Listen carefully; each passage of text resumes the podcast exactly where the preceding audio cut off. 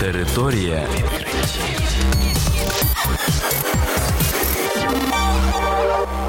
Це програма Територія відкриттів. Кілька слів про новітнє та надзвичайне. І я, ведучий Богдан Нестеренко. Вітаю вас, шановні слухачі. В цьому випуску ви дізнаєтесь про таке. Вчені назвали причину щорічної загибелі мільйонів птахів у Сполучених Штатах.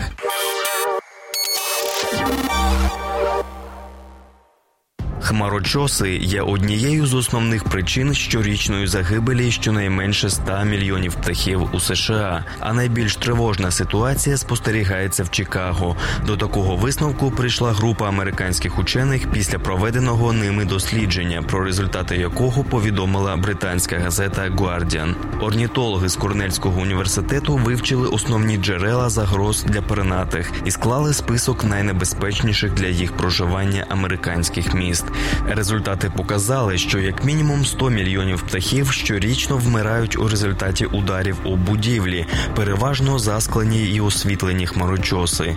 Найнебезпечнішим містом для них став Чикаго, який наповнений усілякими висотками. Саме через нього пролягає більшість міграційних маршрутів перелітних птахів. Вчені виявили, що кожну весну і осінь через центр Чикаго пролітають близько 5 мільйонів пернатих мандрівників 250 різних видів. Вони мігрують двічі на рік, долаючи шлях у тисячі кілометрів. Навесні птиці направляються із центральної і південної Америки через великі озера в Канаду, а восени повертаються назад на південь. Другу і третю сходинку в цьому списку зайняли Х'юстон і Даллас. Ці техаські міста також розташовані на шляху міграційних потоків птахів. За ними слідують Нью-Йорк, Лос-Анджелес, Сент-Луїс і Атланта. Вчені вказують, що більшість пернатих, які мігрують через США, здійснюють свої перельоти в нічний час, і найчастіше їхні маршрути пролягають через добре освітлені міста.